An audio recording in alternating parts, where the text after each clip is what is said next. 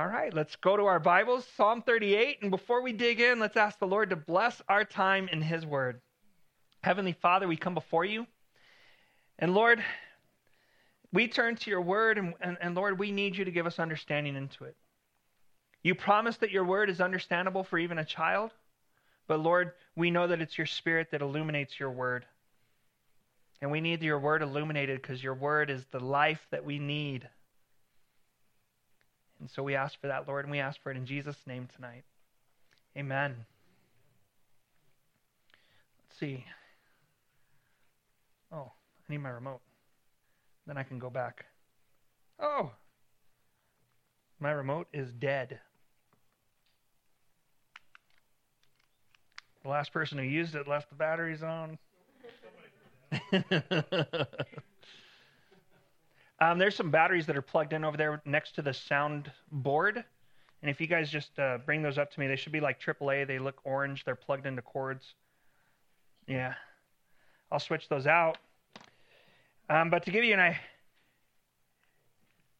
Psalm 38, we're going to look at the whole psalm. And the title for this message is The Pain of Sin.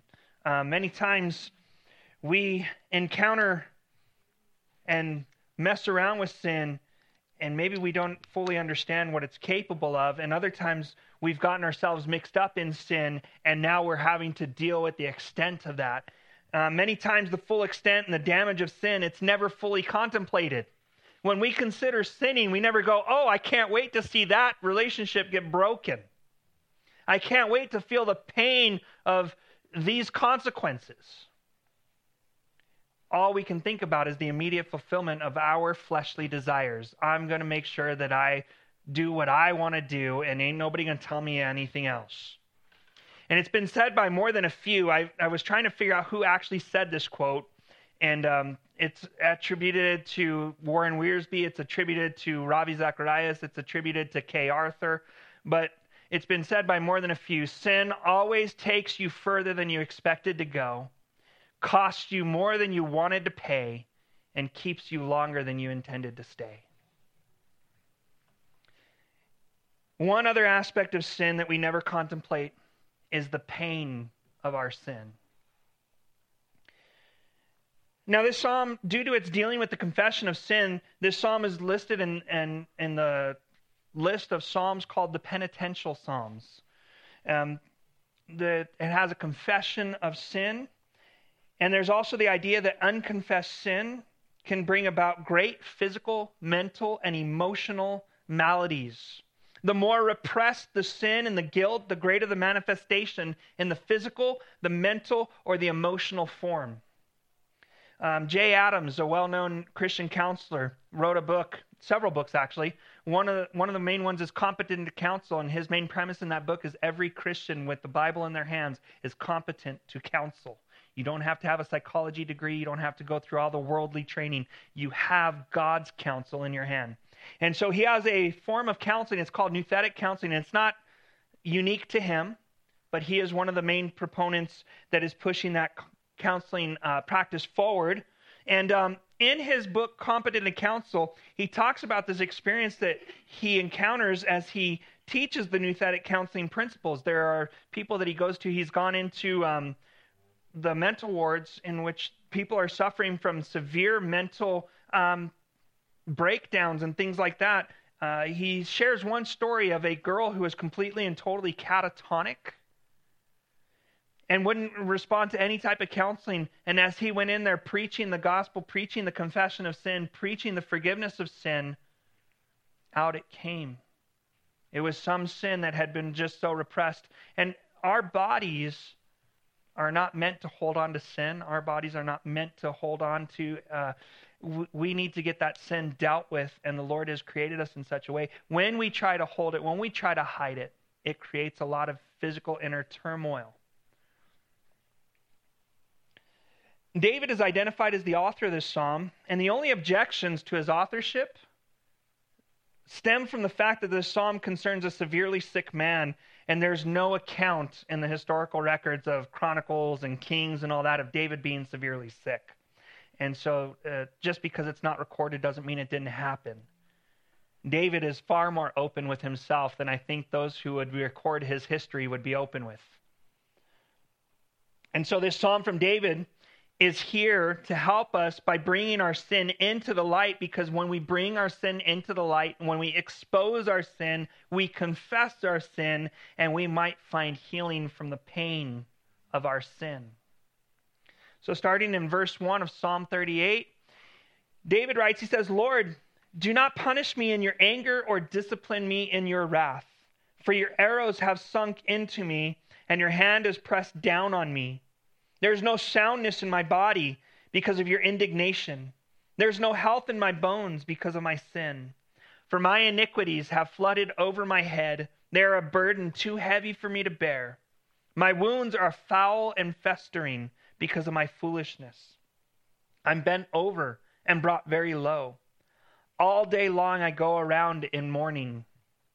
For my insides are full of burning pain, and there's no soundness in my body. I'm faint and severely crushed. I groan because of the anguish of my heart. Lord, my every desire is in front of you. My sighing is not hidden from you. My heart races and my strength leaves me, and even the light of my eyes has faded. My loved ones and friends stand back from my affliction. My relatives stand at a distance. Those who intend to kill me set traps, and those who want to harm me threaten to destroy me. They plot treachery all day long. I'm like a deaf person. I do not hear. I'm like a speechless person who does not open his mouth. I am like a man who does not hear and has no arguments in his mouth. For I put my hope in you, Lord. You will answer me, my Lord, my God. For I said, Do not let them rejoice over me, those who are arrogant towards me when I stumble. For I am about to fall, and my pain is constantly with me. So I confess my iniquity. I am anxious because of my sin. But my enemies are vigorous and powerful and hate me for no reason. Those who repay evil for good attack me for pursuing good.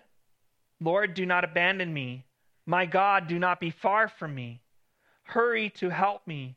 My Lord, my salvation. As we contemplate and we think about the, the pain of our sin, as we see what David is going through, there's a few things that we come to realize. One, the first thing about the pain of our sin is there is a sentence for our sin. There is a sentence for our sin. And David starts off, he says, Lord, do not punish me in your anger or discipline me in your wrath.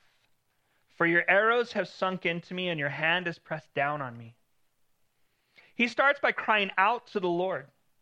So overtaken by the pain of his sin, David is only able to cry out to God. You see, when you're experiencing the pain of your sin, there's nowhere else you can go. You know who else can help you with your sin? Nobody. Nobody can, can ease the affliction that comes from your sin. In his cry, notice that David calls on God. He doesn't say, Do not punish me. How dare you? He doesn't say, Don't discipline me. He says, Do not punish me in your anger, nor discipline me in your wrath. Because David is not questioning the legitimacy of his suffering, He's crying out at the severity of it. David's not asking the Lord to not punish him at all. He, he's not asking him to not discipline him because those requests, they would go unanswered. You want to have an unanswered prayer? You ask God to do something that's against his character. It's only what we ask according to the Lord, in his name, that we are promised we shall receive it. God does not allow sin to go unpunished, and he will not allow his children to go undisciplined either. God is a good father. It is only the bad fathers that don't discipline their children and watch them grow up to be tyrants.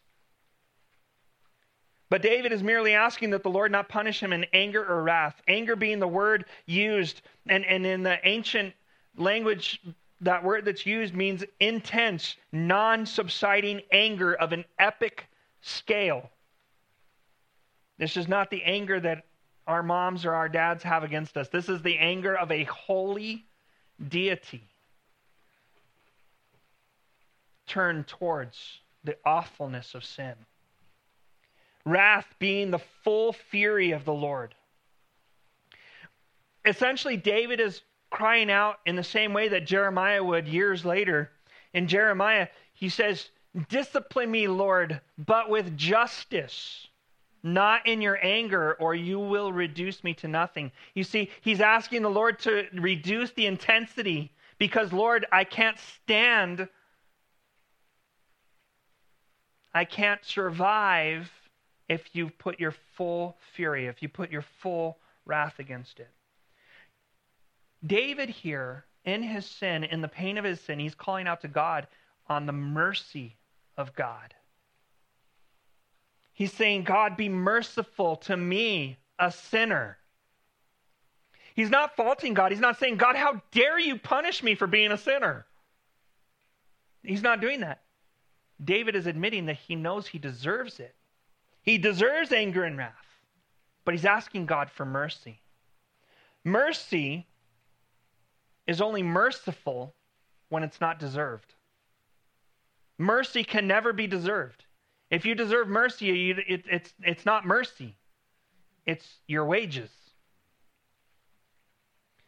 And the proper way that we appeal to God is through His mercy. It's always right to ask for mercy from God, it cannot be demanded. We do not deserve it, but we ask for it because God is a merciful God and He has never turned away an honest cry. There is nobody who will cry out to God honestly, asking for mercy, begging for mercy, and God will say no. And without mercy, though, sin has to be punished. Sin has to be punished both by those who, got, who don't know God. God will punish their sin. I guarantee you that. He's promised it. There is a judgment coming for those who do not know God at the end of time or when they die. They will be judged for their sin that they do in the body. Those who belong to God also do not get away with sin. God will discipline those who are His. And it's going to be as David describes arrows sunk in. You know, arrows, and, and, and, it's quite interesting. I didn't realize this before, but today I went out and I was shooting some arrows, and, and there's a certain sound that arrows make when they hit their target. And they have this sound that they make as they go in. And, and I just picture that as David says, Your arrows have sunk in deep, embedded deeply.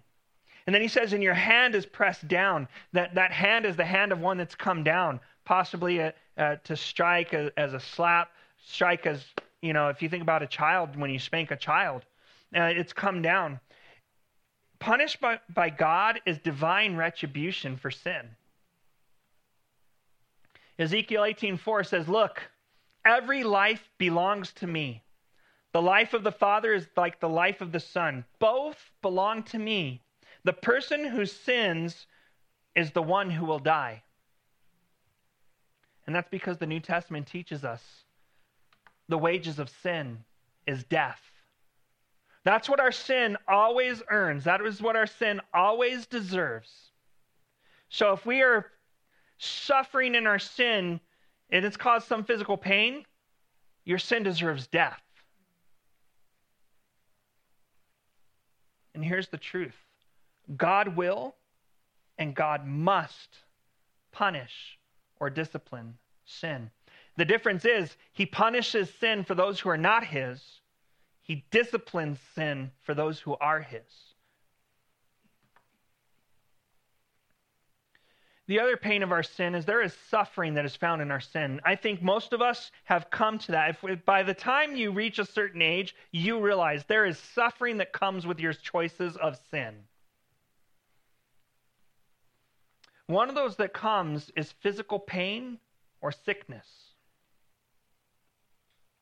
David in verse 3, he says, There is no soundness in my body because of your indignation.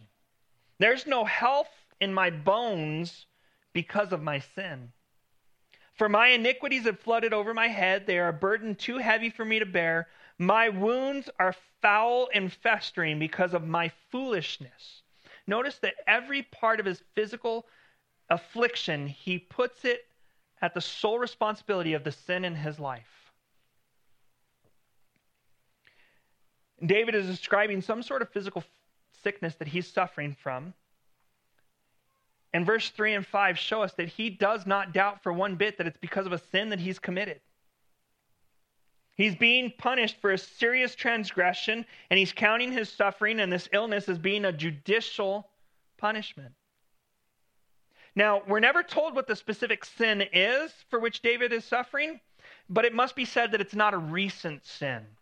It's one that he thought he could hide, it's one that he thought that he could ignore and not deal with. There's one account that I know of in David's life that would be severe enough that it could cause that type, and he went for about a year before he confessed it. And that's the sin that he committed with Bathsheba and with Uriah the Hittite.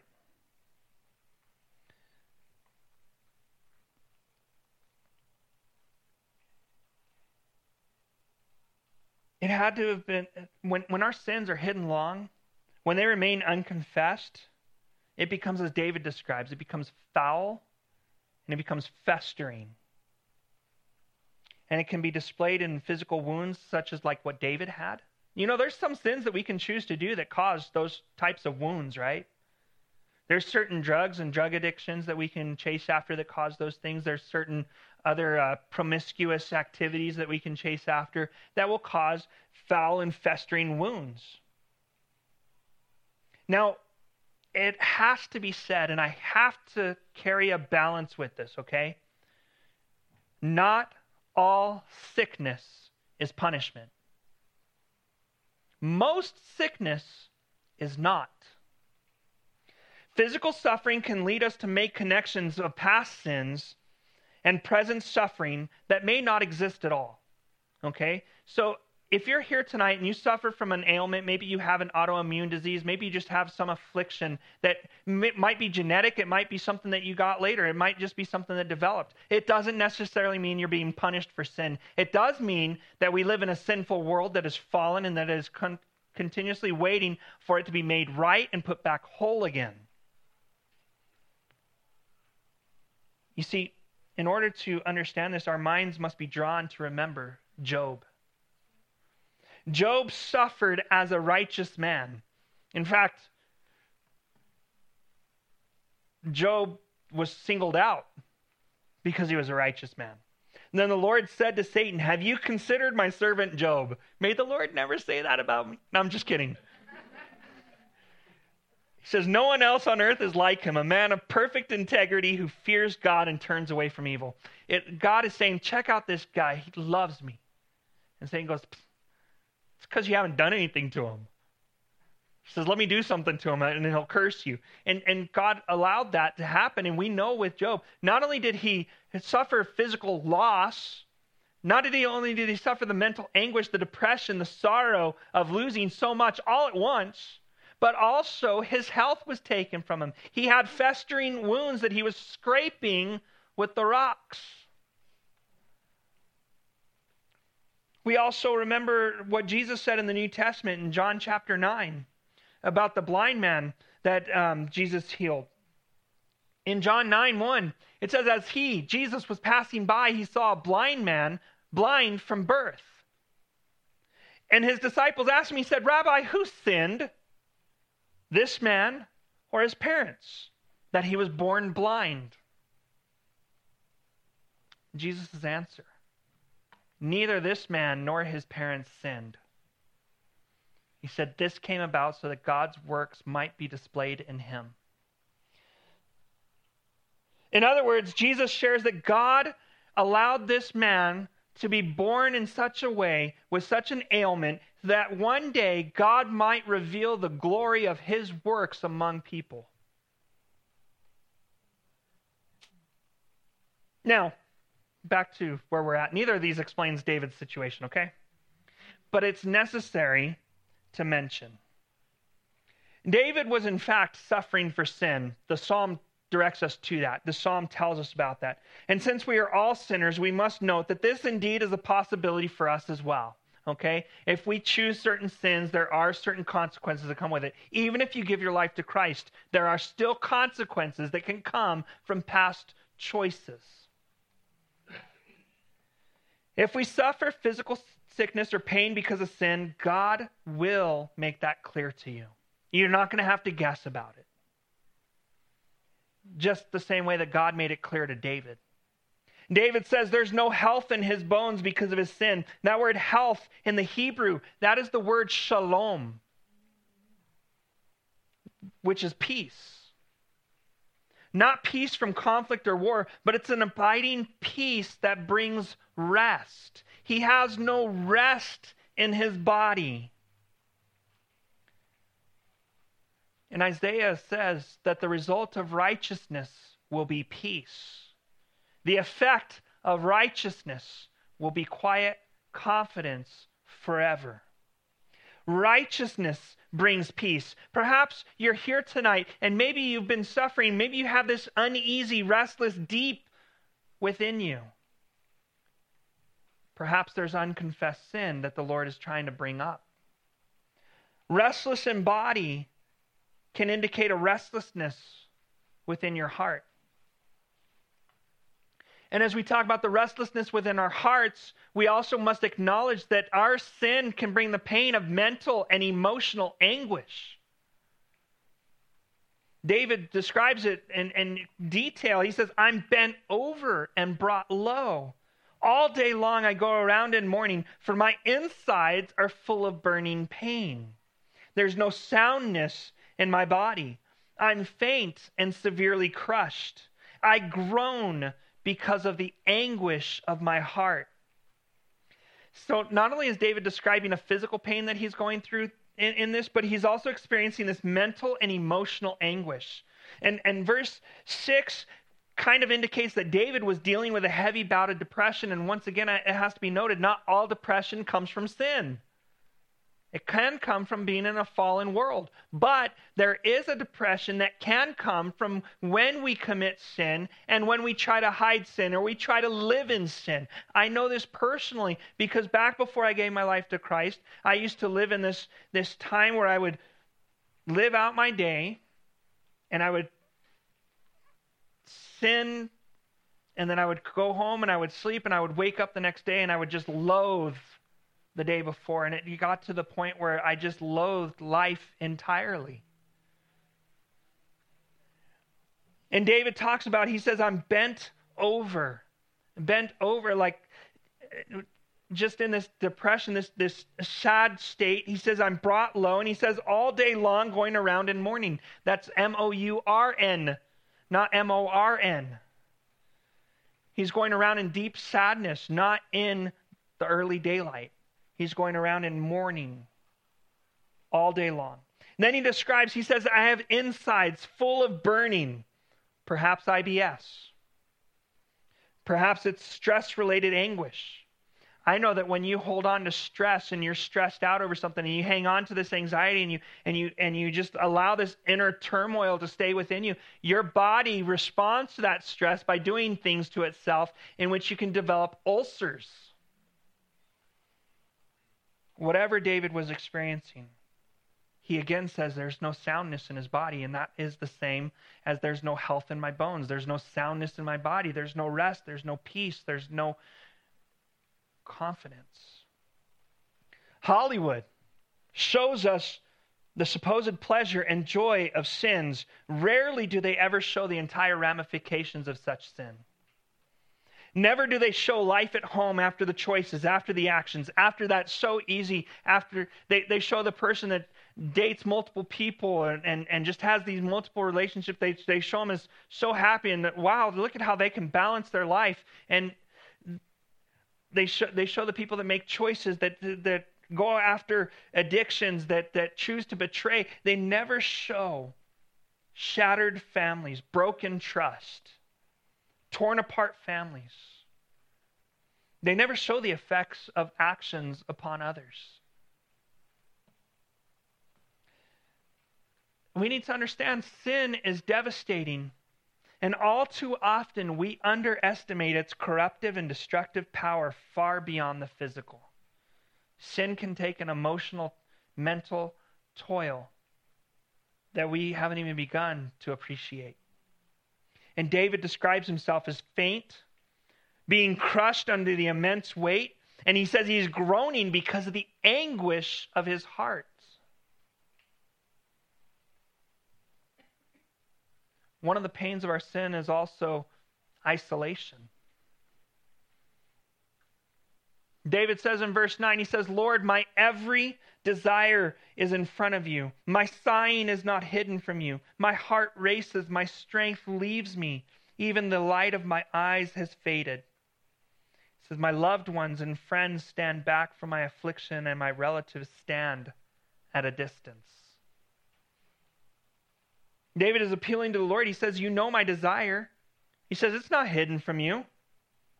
Says, My sign is not hidden either. And the sign, it's one of uttering a disapproval or disgust at the situation. If you have a teenager, you know that sigh.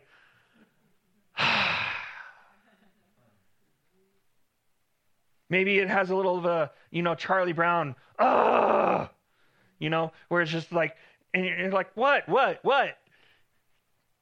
It's, it's, it's that, that pain, that David describes his heart racing, his strength leaving, leaving him. He says his anxiety is increasing as his strength decreases. And he even describes the light in his eyes. Whether it be his sight, some say that this is David maybe dealing with an issue with his sight where it's going out, or maybe it's the light in his eyes. Maybe he no longer sees the world the same way. Maybe he no longer has that joy of life. Or maybe it's his very life is dimming. He feels like he's coming to the end. When we encounter situations like that, one of our greatest supports is our friends and our family that are around us.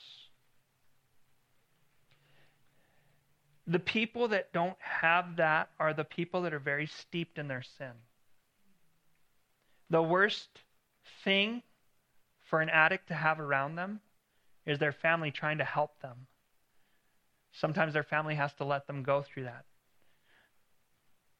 Whether it's drug addiction, whether it's any any type of addiction, they have to let them hit that rock bottom. Any te- anything that you do to keep them from it isn't going to happen. In, in David's situation, he has no comfort from his friends or his family. He has no support group. He has no one that's around him. They see him in his comfort, and here's what they do: Oh, Keep your problem over there. Don't let it touch me. I don't want your problem touching me. Sometimes when, when we end up with consequences from our sin, there are people who will stand back. They won't be a part of it. They don't want to be part of that. They're going to look around and they're going to say, Oh, you're in a bad situation. You want to know who your real friends and who your real family is? Look around when things are bad. Look around when you get into trouble because the real ones are going to still be there. David's friends and family, they stood back from his affliction. They stood back. They provided no comfort. They provided no compassion. They stand at a distance. They're just watching. And I don't, you know, believe in everything that psychiatrists believe. I don't believe in pop psychology or anything like but every once in a while, a broken clock is right, at least twice a day. So psychiatrists tell us that people do not like to be around those who are suffering because they imagine themselves to being in the same condition and don't like to think along those lines. So they stay away. This is probably true. This may also explain why people will make the most cruel jokes about people that suffer from mental handicaps that suffer from being crippled, um, people who have suffered physical misfortunes or are deformed or anything like that. And even if people don't do that out loud, they do it in their choices in which they prefer not to be in the company of those who are like that. They, they would rather be in the company of someone who's prospering, someone who's doing well, someone who's having a good time. This is what David experienced. He wasn't going through a good time, so nobody wanted to be around him. Everybody's the king's friend until the king's all upset and having a hard time. Job experienced this. Job says in Job 19, He's removed my brothers from me. My acquaintances have abandoned me. My relatives stopped coming by. My close friends have forgotten me. My house guests and female servants regard me as a stranger. I'm a foreigner in their sight. He says, I call for my servant, but he doesn't answer, even if I beg him with my own mouth. My breath is offensive to my wife, and my own family finds me repulsive. Young boys scorn me. When I stand up, they mock me. All my best friends despise me, and those I love have turned against me. My skin and flesh cling to my bones, and I've escaped with only the skin of my teeth. You have distanced loved one and neighbor from me. Darkness is my only friend. That's the isolation that you can feel. And when you're steeped in sin, sometimes as you're making those choices, you, you, you end up isolated in, in that way. And then we see what happens from that isolation. In, in verse 12, David says, Those who intend to kill me and set traps, those who want to harm me, threaten to destroy me, they plot treachery all day long. And then he says, I'm like a deaf person. I do not hear. I'm like a speechless person who does not open his mouth. I'm like a man who does not hear and has no arguments in his mouth. This paragraph or stanza or strophe, if you, if you want to use the technical term in a psalm, of David can be viewed one of two ways. The first is this is a testimony to da- uh, David's depression, shutting people out, closing down, David does not hear. He chooses not to listen. He's blocking out all communication. Like a mute, he refuses to respond. Maybe you've been in that position before where you're just so down in the dumps that you're so despondent to everything around you. He refuses to respond. The second is that David is deaf and dumb more passive aggressively. Not a response to the sickness, but fine, you don't want you guys don't want to be around me? Well, I don't want to be around you either. And so I'm just not going to talk to you. you. And so their rejection caused him to reject them back. Either way, here's what happens David no longer hears or speaks, and instead, he's going to choose to respond only to God. Sometimes in our, isol- our sin leads us to that isolation because we have nowhere else to turn but God. But when it comes to the pain of our sin, we need to know where to find the rescue from our sin.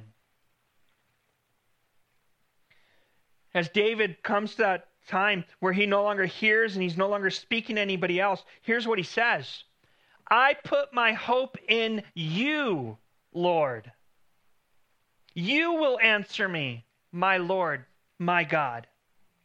For I said, Do not let them rejoice over me, those who are arrogant toward me when I stumble. For I am about to fall, and my pain is constantly with me.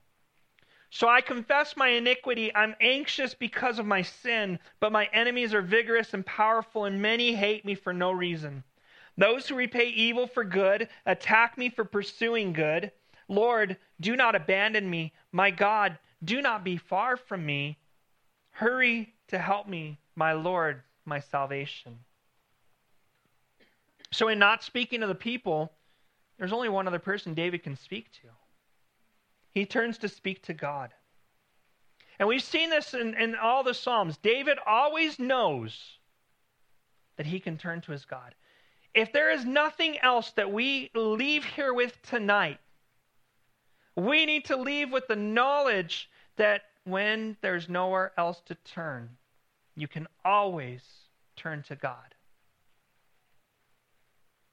David declares he will put his hope in the Lord. And he says, The Lord will answer me. He says, Lord, you will answer me. Not in a demanding way. He's not saying, Lord, you better answer me. This is spoken with a certainty of faith and trust in the Lord. He's trusting in the Lord. He even he says, My Lord, my God. Though others may turn away from you, know this the Lord is always near.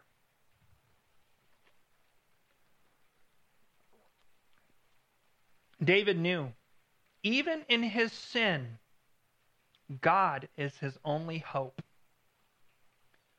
Even though he acknowledges that the Lord is punishing him, that the Lord is disciplining him. He also knew that God is the one who would also rescue him.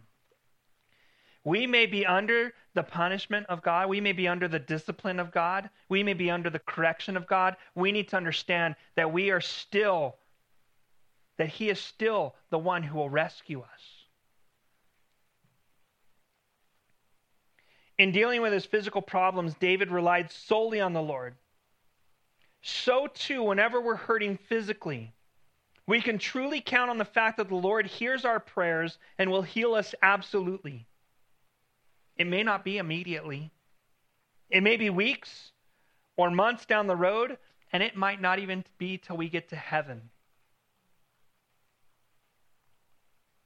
Jon Courson, in his application commentary, brings us to, un- to remember Paul. Paul, in his sin, was zealous for the Lord, persecuting Christ's church, throwing many in prison, condoning putting others to death. When, when, when Paul met Christ on the road to Damascus, he was knocked off his horse, blinded, so that he had nowhere else to turn but to the Lord. As he went through, there was something that came upon him. We don't know what it was. He describes it as a physical ailment, a, a thorn in his flesh. We don't know what it was. We know that Paul did many wonderful things for the Lord. We know that Paul turned from his sin. Perhaps this was something that came from that sin that he had committed before. It wasn't unconfessed sin, it's just a discipline. Or it could just be something that the Lord was using in his life. Anyway, Paul describes a thorn in his flesh, and he asked the Lord to remove it three times. And three times the Lord's response was, My grace is sufficient for you. And the Lord's answer was, For my strength is made perfect in your weakness. In other words, he says, Your being in a weakened condition allows my strength to be seen in and through you to a greater degree. And so Jon Courson says, If you're battling with sickness, I encourage you to follow Paul's example. Keep praying until you're either healed or you have an understanding that comes deep within. And so David now comes and he confesses his sin. He says, I confess my iniquities. He describes himself as being anxious and anguishing because of it. He says, I'm under anguish because of it. Can it be so easy when you go through such physical pain, dealing with your sin, trying to hide it, trying to live with it, trying to ignore it? That if you just come to God and say, I confess it to you, is it that easy? Yes, it's that easy, and we need to know that. We need to share that message. It is that easy. Anyone who confesses their sin before God will be forgiven. But anyone who refuses to confess will not be forgiven. They can't be forgiven.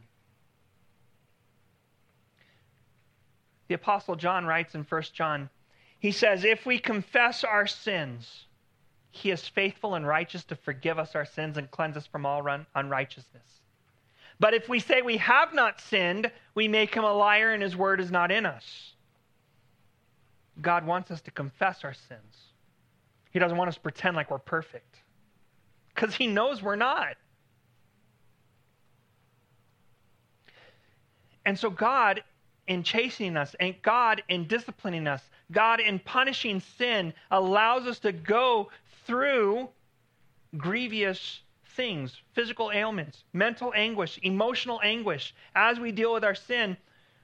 So that Paul can say things like this. He says, I now rejoice, not because you were grieved, but because your grief led to repentance. For you were grieved as God willed so that you didn't experience any loss from us. For godly grief produces a repentance that leads to salvation without regret, but worldly grief produces death. And so God sometimes allows that pain in our life so that we can turn to Him and find and repent and find that salvation, find that rescue. We need to confess our sins. We need to accept responsibility for the things that we have done. We need to not be blaming others for our problems. We've had that, ex- we've had that example That's been our example in the human race ever since the garden. Remember in the garden? Who told you we're naked? Lord, it's the woman you gave me. And then the woman, what did she say? It's that serpent. He did it. The devil made me do it. And that's been our excuse ever since. We point, they did it. And they say, the devil made me do it. And God wants us to take responsibility and say, Lord, I have sinned. We come to God with our sin stained hands because He already knows what we've done. We're not going to get away with it. To try to get away with it ties us up in knots on the inside and soon develops into physical outward signs. Instead of running from God, we need to practice running to God. Adam and Eve exemplified the wrong actions. They ran from God, they hid from God. Our sin has severed us from God, but we need to return to God so that He will return to us. That's what it says in Zechariah 1 3. God says, Return to me, and I will return to you. We have to return to God for Him to return to us. If we turn our back on God, all hope is lost. We're dead in our sins. We have to show that we want to be near to God. We have to follow what it says in the, in, in the New Testament. James writes, he says, Draw near to God, and he will draw near to you. We show that we love God. We rededicate ourselves to God. We, we choose to instead keep his commands. We return to God, and he promises to return to us. We need to understand a few things. We need to understand the pain and the consequence of sin. We need to remember the guilt, the suffering, the sorrow, and the pain we experience when we choose to engage in sin. None of us like it. I can't think of anybody who says, you know what, my favorite day is the day that I feel the most guilty. The best day of my life was when I was overcome with sorrow and suffering.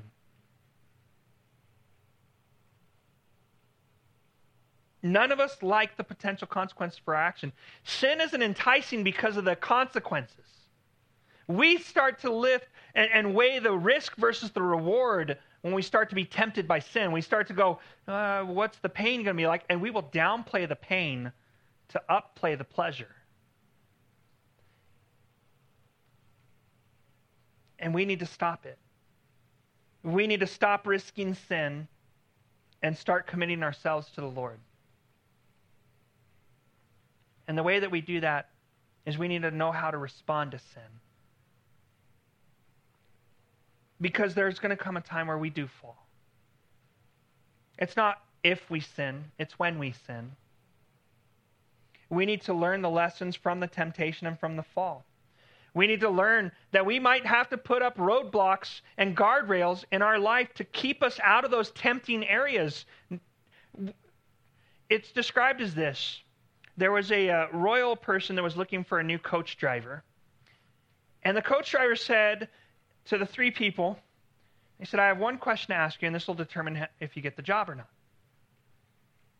How close can you drive to the edge of the road? Well, the first one goes, I'm such a good driver. I can get right up with a, within an inch of the edge of the road, and I can keep right on it. The second one goes, not to be outdone, he says, I can get within a quarter inch of the road and I can keep going and we can go at full speed. The third one goes, I choose not to drive anywhere near the edge of the road and I'll get you there nice and safe.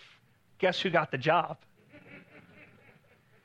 Let it be the same way with us with temptation and with sin. Let us not see how close we can get to sin. Let us instead keep a healthy distance away from it. Keep a healthy distance from the things that tempt us, the sin that so easily ensnares us.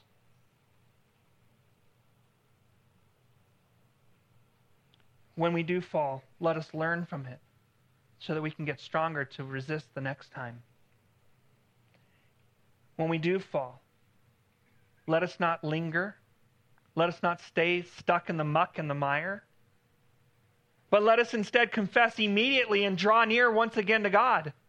God isn't sitting there going, Oh my gosh, I can't believe you messed up again. God is waiting to see if we're going to say, Dad, help me. I need your help. I fell again. How many of us, when we see our kids fall, like, are we not going to pick them up every single time they fall?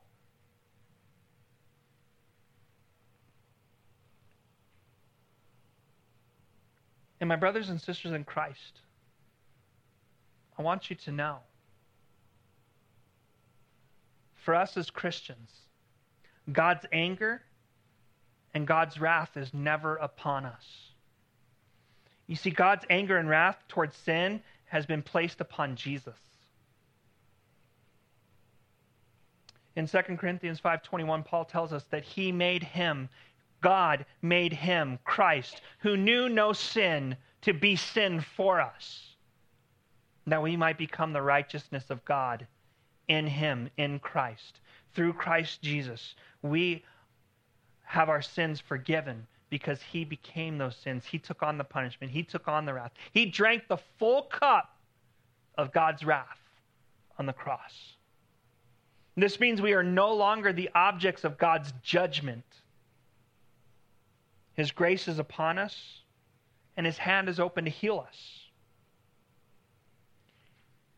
However, let us remember that as children of God, he is our godly Father and he will discipline us as children. And in discipline, it's never pleasant to the one under it, right? Discipline is never pleasant, but it does produce the righteousness that we need later on. And so now we can come boldly to God through Jesus. Let us remember that. Let us never think, oh no, I've sinned one too many times. God doesn't want me around anymore. God's mad at me. God is judging me. He's not. All that judgment was taken on by Christ. And the moment you placed your faith and trust in Him, the judgment of God was removed from you forever. That's the peace that you have in your body. That's that shalom that you have. Is that rest in that you no longer have to work to be perfect.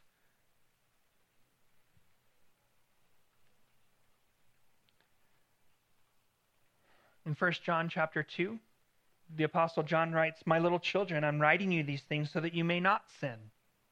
But if anyone does sin, we have an advocate with the Father, Jesus Christ, the righteous one.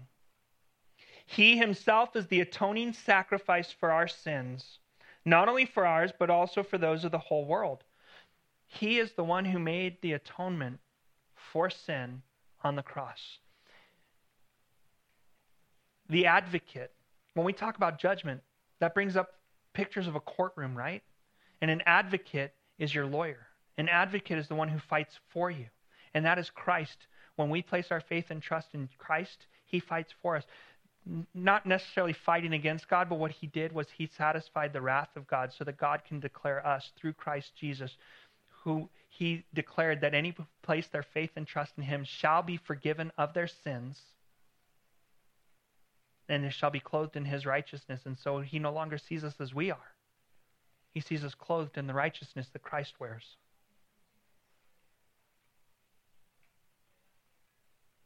You need to find the health in your bones. You need to have that shalom in your bones, and it only comes through Christ Jesus. We're going to have the worship team come up and we're going to sing one more song. And I want you to take this opportunity. Maybe the Lord has been speaking to you. Maybe the Lord has been revealing. Maybe He's been bringing up something in your heart, telling you where you're at with whether you have unconfessed sin in your life, or maybe you're going through life and, and, and you're walking it so carefully because you just know if you mess up just once, that's it. God's going to realize, wait a minute, I made a mistake with you. And we need to understand that He's not that way.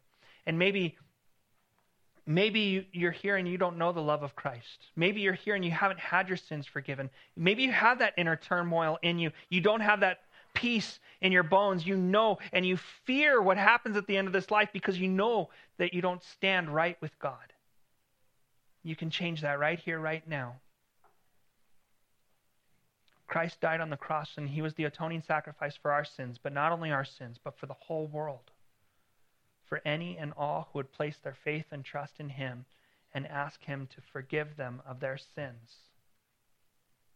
And if that's you, if you come, all you have to do is simply come to the Lord. You can pray to him. The only prayer that God can hear from someone who's not saved is the prayer of a sinner asking for forgiveness. You come and you say, Lord, I need to be forgiven. You say, Jesus, I believe you died on the cross for my sins. Forgive me. Be my Lord and Savior. I believe that you died on the cross and you rose again, that you're alive today, and you promised me eternal life. Help me to turn from my sin and to live for you. Help me to find the peace that I need. for those of us that know Christ, maybe we we can sometimes get trapped in our sin. We can for and some people think that oh if I get stuck in sin I'll get out of it right away. Well, sometimes sin keeps us longer than we ever intended to stay. And you need to hear today that God is still waiting for you to come back to him. And it's as simple as saying, Here I am, Lord. I choose to draw near to you. And he says, If you return to me, I will return to you. That is the promise from our Lord God. Take that time now and allow the Lord to deal with you in your heart. And if you need someone to pray with you, I'll be available up here to pray with you. But don't leave here tonight. If the Lord is dealing with you, don't leave here without getting that settled. Heavenly Father, we thank you for your word. We thank you for the honesty that David has put into the Psalms, Lord. And I thank you for preserving it in your word that we would be able to learn from it, Father God. Because, Lord, we experience the same things. Whether we're a king, whether we're lowly, no matter where we're at in life, Father, we walk through the same broken world. We walk through the same fallen world that is just corrupted with sin. And we need you. We need your rescue, Father. It's in Jesus' name. Amen.